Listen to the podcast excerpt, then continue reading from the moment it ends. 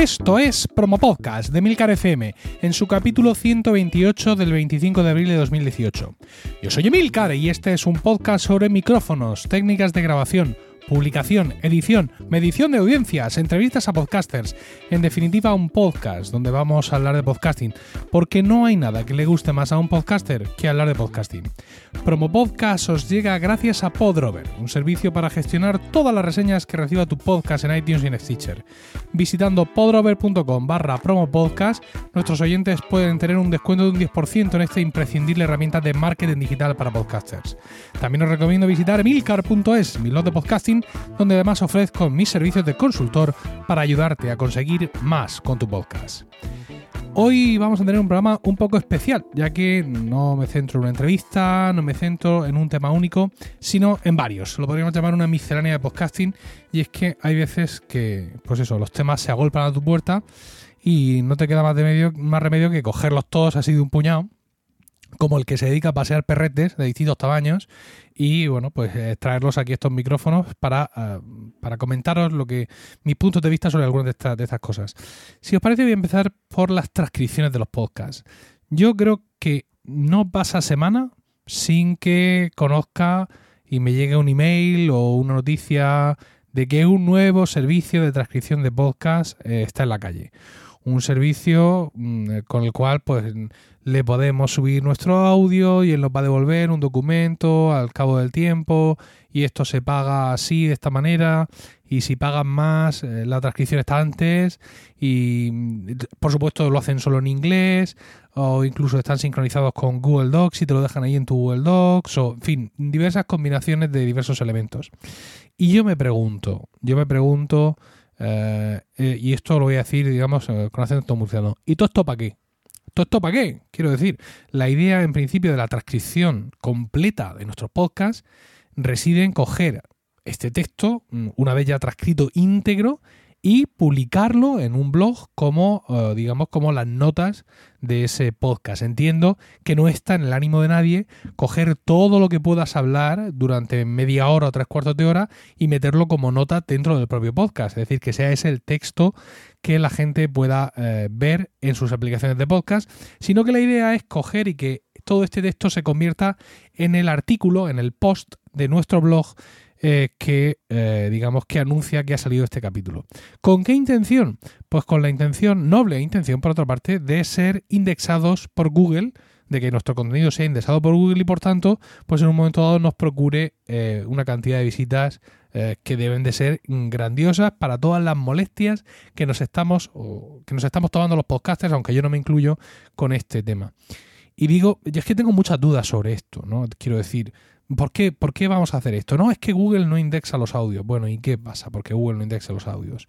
Todos hacemos un, en, nuestros blogs unas notas suficientes, un chipit, 3, 4, 5 líneas, algunos incluso más, comentando pues, de qué vamos a hablar en el, en el capítulo, en ese capítulo. Y eso Google sí lo indexa y tiene que ser suficiente, entiendo yo. Tenemos que ser suficientemente hábiles. Creo que todos somos capaces de escribir un resumen en unas cuantas líneas de, de qué va a hablar nuestro podcast y que esas líneas, si son significativas para nuestros oyentes, pues también tienen que ser significativas para Google. No, pero es que luego tú en el podcast vas a hablar específicamente por ejemplo, de la solución a cómo se formatea ese disco duro para que sea compatible con no sé qué, o cuál es la dieta que tienes que tomar para que tu pelo luzca brillante. Entonces, eso Google no lo indexa. Bueno, insisto, ¿y qué? ¿Cuántos blogs hay en el mundo donde explican la dieta para que tu pelo luzca azabache o cómo se formatea un disco duro para poder leerlo en un Mac, en un PC y en una lavadora. ¿Cuántos blogs hay en el mundo que expliquen eso? Miles de millones. ¿Están indexados por Google? Todos. ¿Están cubiertos de oro del éxito que han tenido porque Google los indexe? No. Si hacemos eso, es decir, si nos empeñamos en publicar en nuestro blog la transcripción íntegra de hasta la última palabra de nuestro podcast, contratando para ello un servicio de transcripción o, o, como demonios lo hagamos, no estamos consiguiendo más que ocasionalmente algunas visitas. Y nosotros no estamos en este negocio para conseguir visitas, estamos en este negocio para conseguir oyentes, descargas, porque lo nuestro es el podcasting. El blogging es de otros, más bien conocidos como bloggers. Sin embargo, lo nuestro es el podcasting. Entonces, eh, no es que yo no quiera visitas a Milcar FM, a mi, a mi blog, a milcar.fm. Pues claro que las quiero, demonios. ¿Vale? De hecho, yo siempre comparto la URL de los capítulos directa de Milcar FM, no comparto las URLs de otros servicios. Porque el casado casa quiere, ¿no? Que dice el refrán, el refrán español. Pero una cosa es que yo quiera visitas y otra cosa es que yo quiera pretender que vaya, o sea, que, que, mi fuerza, ¿no? Mi acción venga del número de visitas que tenga en mi web. Hombre, yo entiendo, por, por la naturaleza propia de las cosas, que los podcasts de más éxito, pues seguramente van a tener más visitas en sus webs que los podcasts de menos éxito, pero eso tampoco es una medida que a mí me haga perder la cabeza. Que sí, que los banners y las entradas y luego cuando vas a un medio y quieres acreditarte, que te... Muy bien, pero es otra batalla, es, es un mundo de, de blogs, no un mundo de podcast. Y nosotros tenemos que torcer la mano hacia nuestro lado, evidentemente. Insisto, si tú transcribes todo el contenido de tu podcast, lo pones ahí en Google, Google lo indexa y llega por ahí un tío en no sé dónde que quiere saber qué dieta tiene que hacer para que el pelo le brille al sol de una forma increíble, va a llegar a tu blog, de tu podcast, lo va a leer y no se lo va a descargar para escucharlo. Pero es que además tampoco se va a suscribir, porque él lo que buscaba no era algo para escuchar, era una información y ya la tiene y se va. Se va tan rápido que no lo vuelves a ver y es como si no hubiera llegado nunca. Y eso no es nuestro, nuestra historia. Nosotros no queremos hacer llegar solo un contenido. Nosotros queremos hacer llegar un contenido con la voz, a través del audio, de la forma concreta en la que cada uno lo hacemos, no simplemente el contenido. Mira, estaba escuchando en vía podcast una entrevista que ha hecho que ha hecho que, le han hecho a, a, ver, a ver, a ver, lo voy a decir con eh, pelos y señales, vía podcast, una entrevista de Melvin Rivera Velázquez a Inger o Inger Díaz Barriga, que le han dado el premio, la gente de Brisa le ha dado el premio Periodismo Ortega y en la categoría multimedia por un podcast que se llama Mejor Vete Cristina. Un podcast súper interesante sobre la historia de una cocinera eh, mexicana premiada y que está en Estados Unidos y no tiene papeles, ¿vale? Eh, eso mismo, eso mismo eh, por escrito no es igual. Es decir, si ella, si esta mujer, en vez de publicar esta historia en un podcast, la publica en una serie de artículos, no llega de la misma forma. Porque no es lo mismo como llega la voz, nuestra voz, eh, en un podcast, generalmente vía auriculares, directamente al cerebro de nuestros oyentes, que el negro sobre blanco puesto ahí en la pantalla, como otros tantos miles de contenidos que leemos en diagonal. No es lo mismo, pero vamos, en absoluto. Entonces, pues yo mm, os animaría, en fin, estos son pues visiones que uno tiene, por así decirlo, os animaría a dejar de hollar ese sendero, porque es que no va a conducir a nada. No vamos a conseguir más oyentes, no vamos a conseguir nuevos oyentes. Insisto, el que viene buscando la dieta llega, recorta el, texto, lo copia, eh, lo pega en un, en un documento de texto suyo, de su escritorio, y se larga, y no lo vuelves a ver jamás se va a suscribir a tu podcast porque no está, o sea, no, no ha habido nada que le haya estimulado. Ahora, si tú pones unas notas diciendo, pues aquí en este podcast te explico cómo hacer una dieta que va a redundar en la suavidad de tu pelo, pues por ahí le da el play. Y entonces no es ya solo que oiga la dieta que tiene que tomar, sino que te escucha transmitir ese contenido con pasión. Porque los podcasts, recordemos, tienen que ser algo apasionado, como yo que ahora mismo estoy, que no sé qué me pasa, pero estoy muy apasionado en este momento. Entonces, cuando te escuche con pasión hablar de la dieta, del cuidado del pelo, de informática, de música antigua, de religión, de lo que sea, entonces va a decir, toma, yo quiero escuchar más de esto. Pero de otra forma, no vamos a conseguir nada. Así que no adoréis al falso dios transcripción, porque en verdad os digo, eh, hermanos y hermanas en la fe del podcasting, que no nos va a traer absolutamente nada. Vamos a hacer un montón de esfuerzo, vamos a perder mucho tiempo, vamos a perder incluso dinero y no vamos a conseguir lo que queremos, que es más oyentes, nuevos oyentes. Bien, y de conseguir más oyentes y nuevos oyentes va también el siguiente tema que os quiero contar, que es Google Podcast. Bueno, otra cosa que estamos aquí esperando desde hace siglos, como si fuera el segundo advenimiento del Mesías, porque pues eso, queremos que Google nos convierta en millonarios, ¿no? Y si no conseguimos que nos indexe los podcasts, pues eh, a ver si sacan ya la aplicación de podcast, porque al igual que hizo Apple con la suya, eso nos puede traer un montón de nuevos oyentes, y eso no es ninguna tontería. Bueno, pues en un blog absolutamente desconocido por todo el mundo hasta esta semana, llamado Pacific Content, le han hecho una entrevista al jefe de eh, Google Podcast. Primera noticia mía, ¿vale? Que existiera algo llamado Google Podcast, realmente ahí en esa casa, ¿vale? Pues este hombre se llama Zach Renaud Viden. El señor sabrá de dónde viene ese apellido. Y le hacen una entrevista que va a durar cinco entregas, ¿vale? Yo tengo delante de mí la primera de esas entregas, la segunda ya se ha publicado el momento de, de grabar eh, Pro Podcast, pero una vez más no puedo sino comportarme como un anciano al que le quieren cambiar las cosas y decir, no me gusta nada de esto que estoy leyendo. Todo esto me parece una cosa muy rara porque no es lo que yo conozco y como no es lo que yo conozco no me gusta. ¿Qué es lo que hace Google Podcast? Pues tú dirás, bueno, pues siguiendo el camino de Apple, va a sacar los podcasts de Google Play y va a hacer una aplicación que se llame Podcast. Una aplicación que se llame Podcast que va a estar en todos los Androides automáticamente y al igual que pasó con Apple, que ya hemos visto que ha funcionado, cuando la gente vea Podcast, le dará ahí al botón y entonces pues ya en función de las recomendaciones y las primeras cosas que vea dirá, anda, Podcast. Y ahí empezarán a venirse arriba. Como en mm, la mayoría de los mercados, eh, o en muchos mercados, Android es un elemento, desgraciadamente, mucho más abundante que iOS, pues ahora sí vamos a tener una puerta abierta que nos entren muchos oyentes nuevos. ¿Es esto lo que va a hacer Google? No, no es esto lo que va a hacer Google. Lo que va a hacer Google es una cosa muy rara. Una cosa muy rara que empieza a través de la aplicación de búsqueda, a través de su asistente, de Google Assistant eh, y de Google Search y de todas estas cosas, donde tú pues te metes a buscar un podcast. Claro, primer error tú ya te metes a buscar un podcast. Ellos ponen aquí el ejemplo de alguien que se mete, en, aquí ponen unas capturas en Pacific Content, de alguien que se mete a buscar en Google Hackable Podcast. Si alguien se mete a buscar Hackable Podcast ya sabe que existe y que lo quiere escuchar. No necesita buscarlo en Google. Ya se va a ir a su aplicación de toda la vida a escucharlo. Pero bueno, vamos a seguirle la cosa. Entonces dice que le van a dar unos resultados.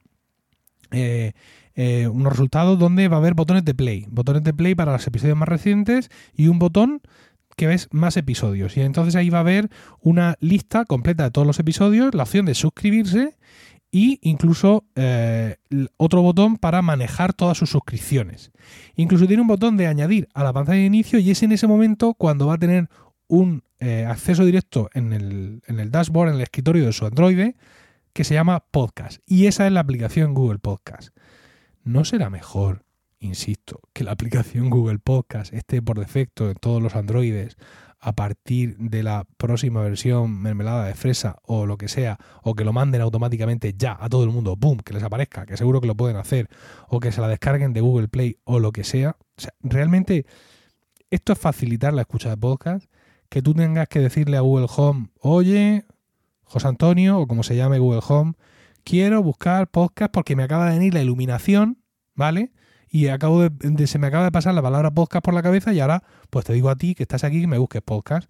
O me voy a meter a buscar podcast en Google. Pues si pones podcast en Google vas a encontrar ya directamente un montón de podcasts.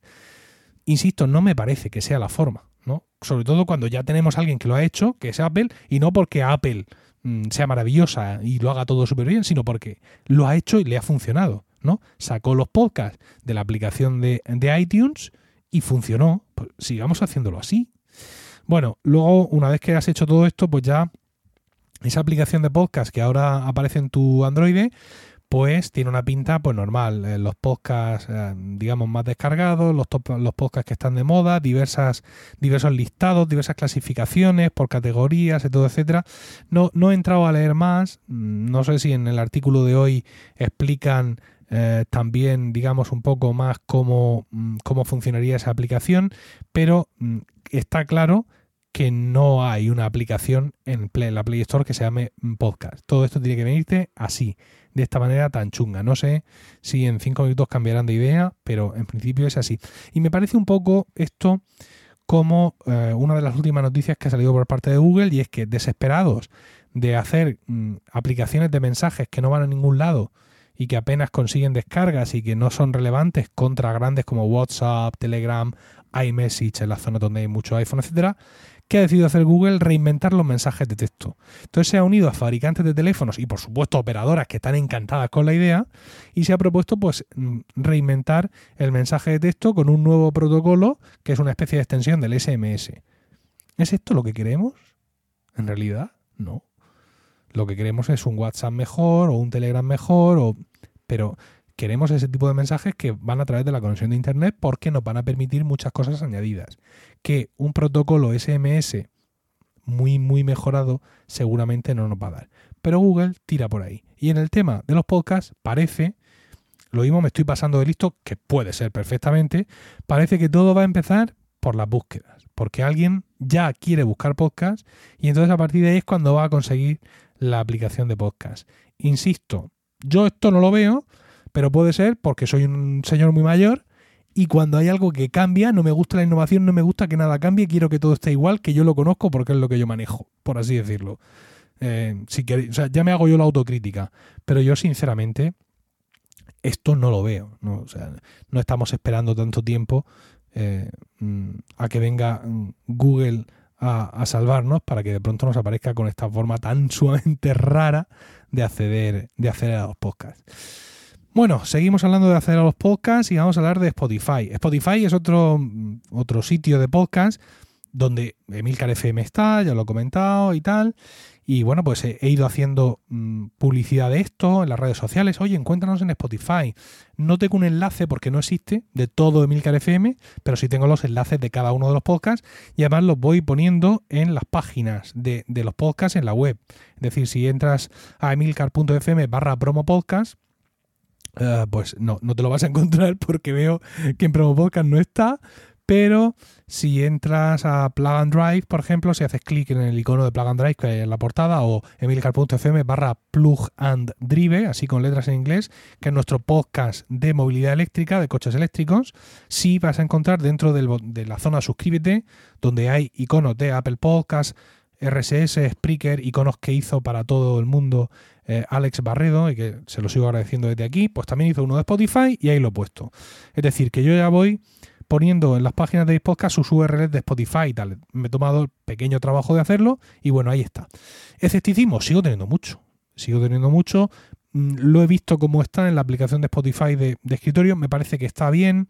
La interfaz me parece correcta. Creo que está todo muy, muy integrado. No sé eso cuánta gente traerá.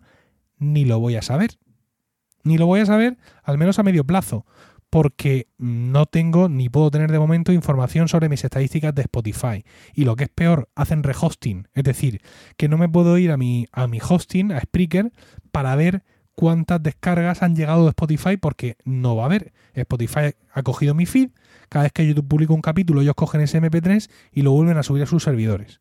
Y de momento no tenemos estadísticas. Han prometido que vamos a tener una zona de creador donde entraremos y lo veremos todo, pero ahora mismo claro, fomentar el, que la gente me escuche en Spotify es pegarme un tiro en un pie, porque mm, voy a perder oyentes de las plataformas que puedo medir y se me van a ir a una plataforma que no puedo medir ni cuyo marketing controlo. Pero bueno, ahí estamos.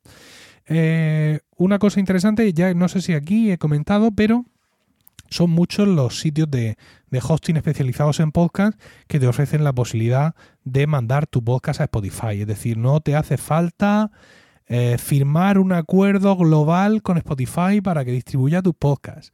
Eh, eh, yo los tengo en Spreaker y Spreaker es uno de los que, bueno, ya estaba haciendo esto de alguna manera y ya lo ha puesto de forma, digamos, ahí, eh, para que, sin necesidad de enviarle un email a nadie de Spreaker, ¿no? Sino que tú entras a, creo que está en, los planes profesionales, no sé si está para, ahora lo, miro y lo digo, pero bueno, básicamente entras a tu panel de control, entras a tu, a tu podcast y en la barra de la izquierda del panel de control donde tenías todas las opciones, informaciones básicas, información de contacto, RSS, no sé qué, ahora tienes Spotify. Entonces dice, compartir tu podcast en Spotify. Haz clic en el botón de enviar para empezar el proceso. Cuando el podcast sea enviado a Spotify se mostrará como enviado. Pues le doy enviar ahora mismo. Vale. Y aquí me dice pendiente. Bien. Cuando tu podcast sea enviado a Spotify, el estado cambiará a enviado. Perfecto. Pues Spreaker se encargará de enviarlo y cuando le llegue a Spotify, pues ellos lo publicarán. No tenemos una referencia exacta de cuándo, ni cómo, ni por qué lo van a publicar o no, pero el caso es que acaba publicado. Y creo que Libsyn y otras plataformas tienen sistemas similares, con lo cual, eh, aunque al principio era un arcano un poco raro el enviar tu podcast a Spotify, pero como veis esto ya está al alcance de cualquiera y todo el mundo pues, puede estar ahí y llegar a esos eh, millones de usuarios de Spotify, aunque realmente no tengamos manera humana de saber realmente a cuántos millones estamos llegando, ni cómo nos está yendo allí, ni nada, ni nada de esto. Explicar ahora de, de un par de semanas, ¿no? De unas pocas semanas para llegar a ver nuestro podcast en Spotify. Pero insisto, eh, todavía hay una parte de todo esto que es un poco oscura, aunque bueno, pues ahí estamos nosotros también, ¿vale? Seguimos, seguimos con cosas. Y vamos a hablar de, decíamos, em, eh, ¿qué decía? La entrada, micrófonos, técnicas de grabación. Así que lo que vamos a hacer ahora va a ser escuchar a Mark Milian. Mark Milian, de eh, compañero de Milcar FM, de los podcasts Cuatro Ventanas y un paseo por Shanghai, que eh, nos ha mandado un audio para contarnos cómo graba sus podcasts. Así que, dentro Mark. Hola a todos, yo soy Mark Milian del podcast Un paseo por Shanghai y también del podcast Cuatro Ventanas. Voy a explicar cómo grabo estos podcasts. Y lo hago de manera muy sencilla, porque en el caso de Cuatro Ventanas utilizo el micrófono USB Samsung CO3U que estáis escuchando en este momento, lo conecto al PC y ya está, a grabar directamente con el Audacity. Y en el caso de un paseo por Shanghai utilizo una grabadora Zoom H1, es una grabadora que funciona con pilas, bastante pequeñita, con capacidad de grabar en estéreo, y también que se puede utilizar en modo micrófono cuando lo conectas directamente con el USB al PC, como estoy haciendo en este momento. Normalmente la utilizo lógicamente por la calle, de ahí el nombre del podcast, Un paseo por Shanghai, pero se puede utilizar de manera muy versátil, incluso también conectándolo a una cámara de vídeo a modo de micrófono. Y además este dispositivo, esta grabadora, tiene muchísimas opciones. Puedes ajustar manualmente la ganancia de la grabación. Tiene un conector de auriculares si quieres monitorizar o escuchar lo que acabas de grabar. Puedes conectarle un micrófono externo, como podría ser un micrófono de solapa, mediante una entrada mini jack. Puedes grabar en MP3 y elegir el bitrate que deseas o grabar directamente en WAV en formato sin compresión e incluso tiene un filtro que puedes activar para los sonidos bajos, como podrían ser vibraciones o ese tipo de cosas. En fin, es una grabadora muy completa, no excesivamente cara. De hecho, creo que es la gama más baja de Zoom, o por ahí debe estar la cosa. Y que a mí de momento me ha servido bastante bien. Y las pilas duran entre 8 y 10 horas o algo así, aunque es difícil decirlo, ya que no grabo más de 5 o 10 minutos cada vez. Eso sí, recomiendo tener un filtro antiviento si utilizáis este micrófono, esta grabadora en la calle, porque es bastante sensible a los movimientos de aire. Bueno, como casi cualquier micrófono. Y eso me lleva a otro micrófono que también he utilizado últimamente cuando no tenía a mano la grabadora para hacer un episodio de Un paseo por Shanghai. Y se trata de este micrófono, que es el que está integrado en el auricular Xiaomi con reducción activa de sonido, que por cierto hice una pequeña reseña en mi último episodio de Cuatro Ventanas, y que como podéis escuchar, pues no se escucha fatal, ni mucho menos, aunque la pega que tiene más importante de momento que yo haya notado es que es muy muy sensible al viento como casi todos los micrófonos que son de este tipo muy pequeñitos, un agujerito ya está en el cable de los auriculares. Pero como a veces me entran ganas de grabar y no tengo a mano la grabadora, pues yo creo que tras un par de pruebas que he hecho y preguntar a los oyentes de un paseo por Shanghai, me parece que cuando me venga bien, pues voy a grabar con este micrófono y cuando tenga a mano la grabadora y tenga el tiempo para prepararme un poquito y eso, utilizaré la grabadora Zoom H1. Yo creo que la versatilidad para un podcast como un paseo por Shanghai es algo importante, así que aunque a veces el viento haga un poquito de ruido cuando utilizo este micrófono, que no es el caso porque ahora estoy dentro de casa. Yo creo que vale la pena grabar cuando sea el momento adecuado y no tener que obligarme a grabar en momentos en los que a lo mejor ya no estoy tan interesado en eso. Y volvemos al micrófono Samsung para despedir este audio. Muchas gracias por vuestra atención. Un saludo desde Shanghai. Pues estupendo, Mark, muchísimas gracias.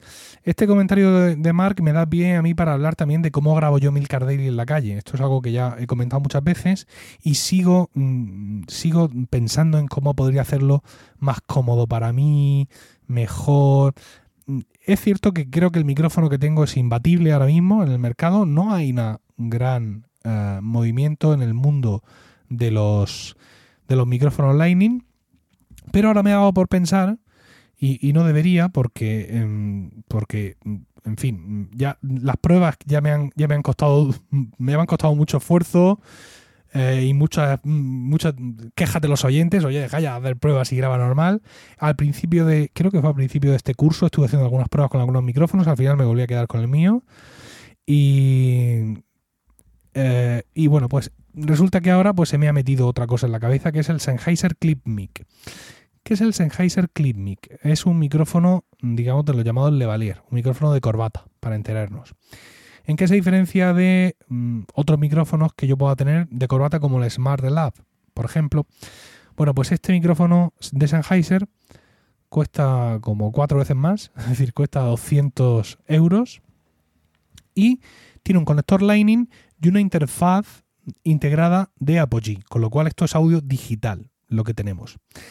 Y este micrófono, mm, por las pruebas que he visto algunos usuarios en, en, YouTube, me da la sensación de que va a ser fantástico para grabar por la calle. Es decir, que en vez de tener que llevar el micrófono que uso ahora mismo de, de Rode clavado en el iPhone y el iPhone en la mano a modo de micrófono, voy a poder llevar un micrófono de corbata y, contrariamente al, al que uso ahora mismo analógico, Mm, con la capucha protectora y con ese hardware, que lleva ya incorporado, porque lleva su propia interfaz de audio, va a hacer una gran reducción del ruido, se va a enfocar mucho más en mi voz y voy a poder grabar por la calle con un micrófono de corbata sin que el ruido se meta excesivamente en los oídos de los oyentes, es decir, en una situación más o menos como la de ahora.